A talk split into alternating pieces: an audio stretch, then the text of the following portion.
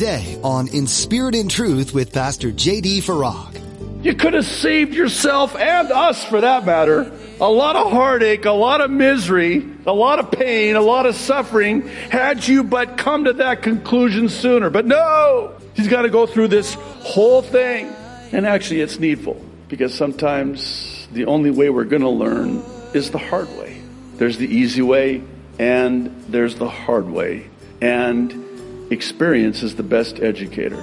And sometimes you just have to go through it. And that's the only way you're ever going to learn it. You're listening to In Spirit and Truth, the radio ministry of Pastor J.D. Farag of Calvary Chapel, Kaneohe. Pastor J.D. is currently teaching through the book of Ecclesiastes. Sometimes the only way you will learn is by going through things the hard way. As you listen to today's message from Pastor JD, he teaches you that experience is the best teacher.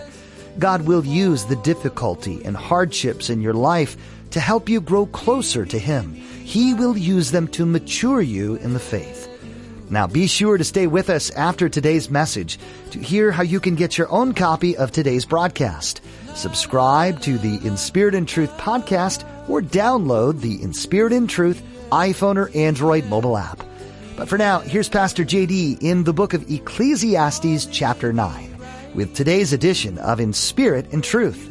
We are in the book of Ecclesiastes, and Lord willing, we will make it through chapter 9. All right. Well, by way of an introduction to this chapter, it's going to become abundantly clear that Solomon is still grappling, struggling with the inexplicable and perhaps better said, irreconcilable ways and whys of God. You know, some suggest that when Solomon wrote the book of Ecclesiastes that he was backslidden. And I get that. I can I can sign off on that, but I, I want to take it further and suggest that not only was Solomon backslidden, I would argue that he was actually running from God. And I think that not only is he running from God, but he's also fighting with God. God's not fighting with him, he's fighting with God. Specifically, as it relates to the ways of God, which to Solomon, in this state that he's in, make absolutely no sense whatsoever. And he's running from God in the sense that he's allowed this distance between him and God under the banner of not understanding the ways and the whys of God. Something has happened, and I think I know what it is and God even warned the kings against doing the very thing that Solomon did. What did Solomon do? He multiplied for himself gold, horses, and wives. Big boo boo. God said, don't do that. And God didn't say, don't do that because I'm God and I said so. No, God said, don't do that because if you do that, here's what's going to happen. They're going to take you away from me. That's exactly what happened.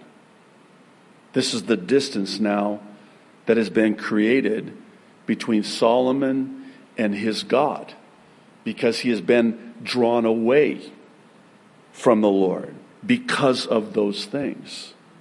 So, in doing this, he's sort of, well, not sort of, he's deliberately, consciously remove God from the equation of life in his failed attempt at sorting it all out and making sense of everything. And here's the problem Solomon ends up more bewildered and even more confused than he was when he first started on this ill fated quest because he's, he's said, I'm going to pursue life under the sun, S U N. And God's over here, I'm over here. And I'm going to try to reconcile this. I'm going to try to make sense of this. I'm going to try, absent God, to find the meaning and the purpose of life. Uh, how's that going for you, Solomon? Not well. We've had nine chapters of you doing this. And we got three more chapters, three more weeks of this. I hope you'll come back for the next three weeks. When we get to chapter 12, it's kind of like, finally, he comes to his senses and he realizes, you know what? God's ways are not my ways. You could have saved yourself and us for that matter. A lot of heartache, a lot of misery, a lot of pain, a lot of suffering had you but come to that conclusion sooner. But no! He's got to go through this whole thing.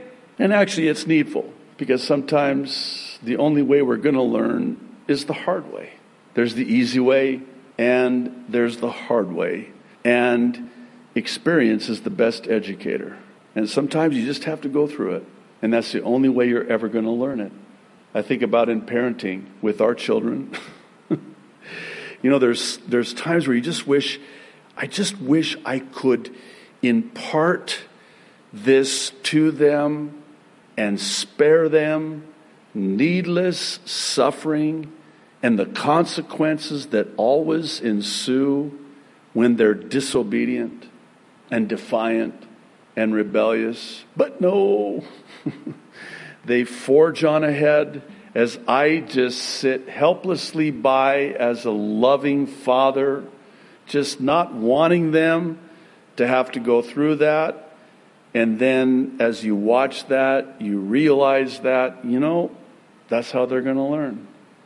It's kind of like when your kids are really young and how are they going to learn? I mean, you try to speak to them, presupposing they're talking and understanding at that age and stage in their life, and you say to them, Don't touch this burner because in the day that thou was touchest thou the burner, thou wilt surely be burned.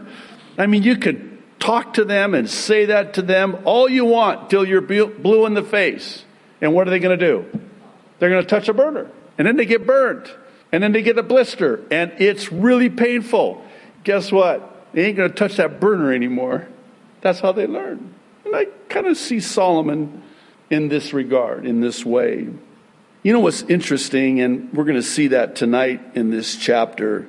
What continues to bleed through Solomon's pursuit of life's meaning is this nagging reality of God's sovereignty this side of eternity.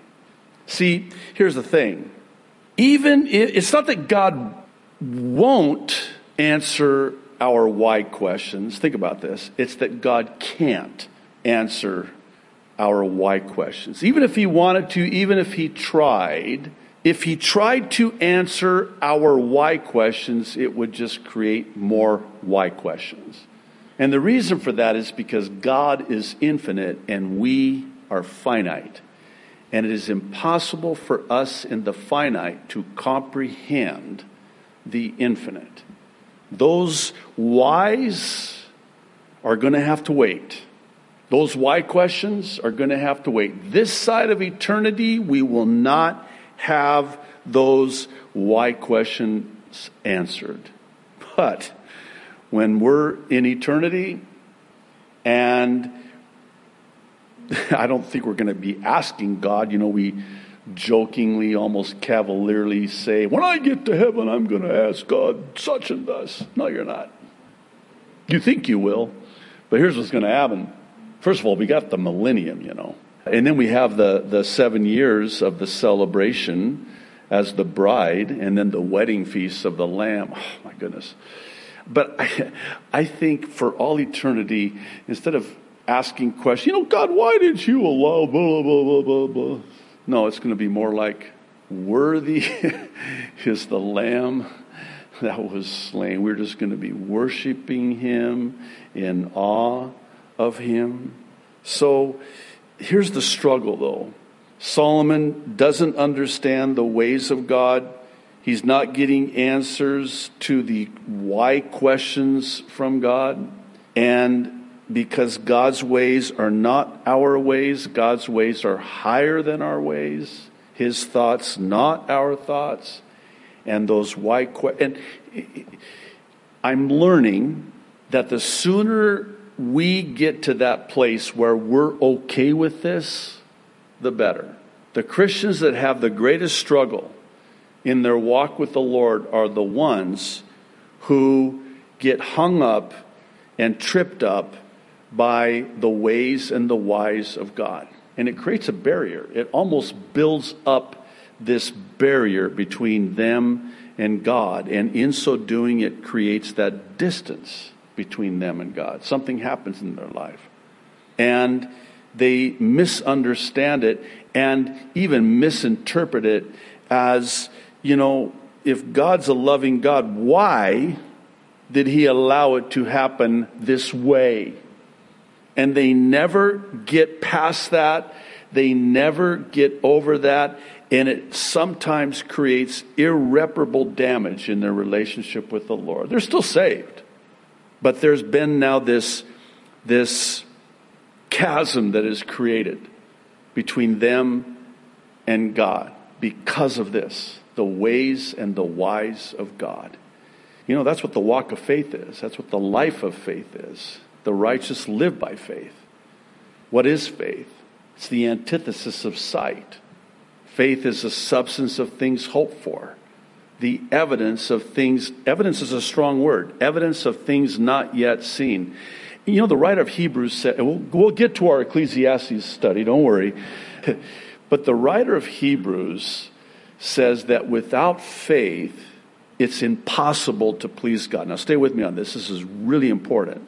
In other words, if without faith it's impossible to please God, then that means that with faith it's possible to please God. You know what's striking to me? In the Gospels, Jesus takes note, sometimes stops everything to point out someone who has faith. He takes note of it. And conversely, he also takes note when someone does not have faith. I think about when he went to his hometown in Nazareth. And we're told there he could do very few miracles. Why? Because they're looking at him going, Come on, you're Joseph's son. I remember you when you were running around in diapers. You're the Son of God. Really? And they didn't believe. They had no faith.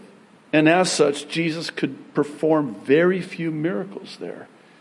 Now, oftentimes what's missed in that is this there are so many miracles he could have done there had they but had faith. Could you imagine all of the things that he could have done if they would have had faith? And what is faith? It's not sight, it's the antithesis of sight. It's saying to God, God, I don't understand, but I'm going to trust you. I don't see it, but I'm going to have faith and believe you for it. You know, we have that saying, uh, seeing is believing. You know what the problem with that is? It's backwards. It's not seeing is believing, believing is seeing. You believe and you'll see what I'm going to do. That's the way it works. Again, it's the antithesis. All right, let's work through chapter 9. Again, so, I mean, Solomon, very interesting, verse 1. He says, For I considered all this in my heart so that I could declare it all, that the righteous and the wise and their works are in the hand of God. Okay, we're good. You good? I'm good. So far, so good. Well, enjoy it because it's about to take a turn for the worst here in a moment. I mean, we're good so far. Everything is in God's hands, as we would say. And that's what he's saying here. But he goes on people know neither love nor hatred by anything they see before them. All things, verse 2, come alike to all. One event happens to the righteous and the wicked, to the good, the clean, and the unclean, to him who sacrifices and him who does not sacrifice. As is the good, so is the sinner. He who takes an oath, as he who fears an oath. Oh my goodness. In other words, it's all the same in the end. It doesn't matter. Saint or sinner. It doesn't matter. It's all the same in the end. Of course, Solomon, you're going to come to this conclusion because you've, you've said, God, you stay over there. I don't want you involved in this. And because God is not involved in this, of course you're going to come to this conclusion. I was thinking about this today. You know how it is that we're all prone to do this. We look at the sinner, we look at the, the unbeliever, and there's something within us that looks down on them with almost a disdain, expecting them to act like they're saved. That's not right. I mean, they're not regenerated. They don't have the Holy Spirit. They've not been born again of the Holy Spirit. So, where do we get off on expecting them to act like anything else other than. And think about this. I think about what Paul wrote to the Corinthians. What were you like before you got saved? Oh, think about that one. I mean, of course you were like that. Of course you thought like that. Of course you acted like that. Of course you came to conclusions like this. You don't have the Lord. You don't have the Lord. You know, sometimes we will say things like, man, I just don't know how people who don't have the Lord do it. They just, this is how they do it. These are the kind of conclusions and, and creeds they live their lives by. Most, it doesn't matter. I look at the, the professing Christian and I look at the, I mean, the carnal sinner that comes as sinful as they come, and it all, in the end, it's all the same. What's the point? Well, he goes on, verse 3, he says, This is an evil in all that is done under the sun, that one thing happens to all. Truly, the hearts of the sons of men are full of evil. Madness is in their hearts while they live, and after that, they go to the dead. Oh my goodness. I mean, how? He's basically saying, you know, everybody lives their lives and then they die. What's that saying we have? Two things you can be sure of taxes and death. Doesn't that just, you know, isn't that just perky? Everybody pays taxes and everybody dies. That's what basically Solomon is saying, minus the taxes, I guess. But, you know, it's, we're all going to die. Have a nice afternoon. Have a nice evening. We're all going to die. That's, that's the, the end of it all. And I suppose, in all fairness, he's, he's right in the sense that, and in so much that, that that's the destiny of every single one of us the writer of Hebrews again says that it is appointed unto man once to die and then the judgment. But what Solomon is saying here is death is not only the destiny of everyone, but it's also the great equalizer. It levels the playing field, as it were. Death is no respecter of persons. And that's true. Verse 4 but for him who is joined to all the living, there is hope. Oh, there is. Oh, thank God, there's hope. And then he says this For a living dog is better than a dead lion. What? Okay, let's let's uh, take a moment on this one. So you got door number one and door number two. Behind door number one is is a dead lion. Behind door number two is a living dog. What do you want? What's behind door number one or door number two? Did someone say door number three? That's not in here. You can't do that. That's not right. There is no third door. Wish there was. Door number one, door number two. A dead lion or a living. And by the way, as far as the dog, and listen, I have a dog, the most adorable dog you've ever seen. And I know you think that about your dog. That's fine. You can think that. But that's not what the what Solomon's talking about here. Not a cute, cuddly, you know, adorable, you know, dog. No, this is a wild dog. You know the the ones they show. I'm, I'm sorry if I'm being too graphic here and traumatizing it, but picture a dog, patches of hair just ripped out, teeth going all over the place, and all bust up. And I mean, that that's the kind of. But it's at least alive. Now, which one do you want? The dead lion or the dog? I don't want that dog. Well, it's living.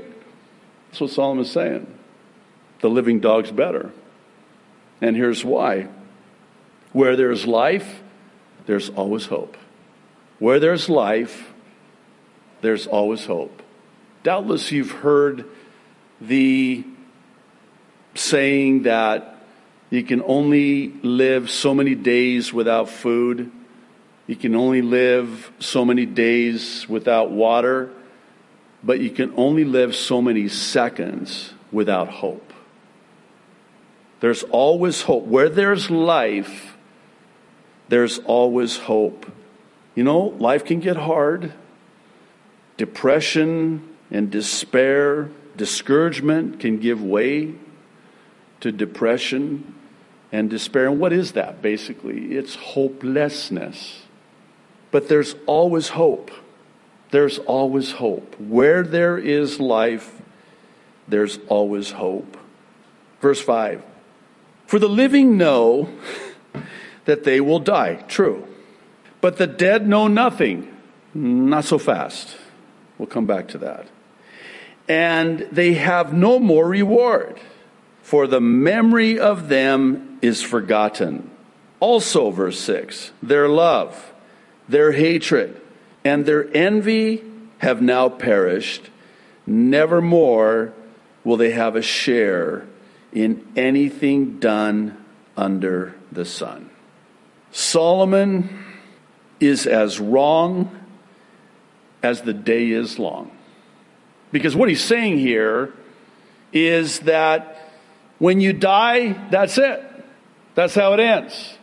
There's nothing after life, after death. Death is the end. You're remembered no more.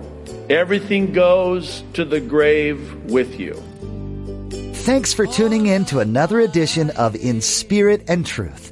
Pastor JD has been teaching through the book of Ecclesiastes, both challenging us to seek the lasting things and encouraging us to look at how we spend our days. Throughout the book of Ecclesiastes, we get a peek into the mind of its writer and how he lived. We see how he tried everything the world had to offer, and it still left him feeling empty. In fact, he writes that all he sought was in vain. Can you relate? Do you find yourself seeking the things of the world? Are you putting your hope in the meaninglessness and empty things of the world? If so, be encouraged. You don't have to spend your days wondering where your help comes from. Scripture tells us it comes from the Lord.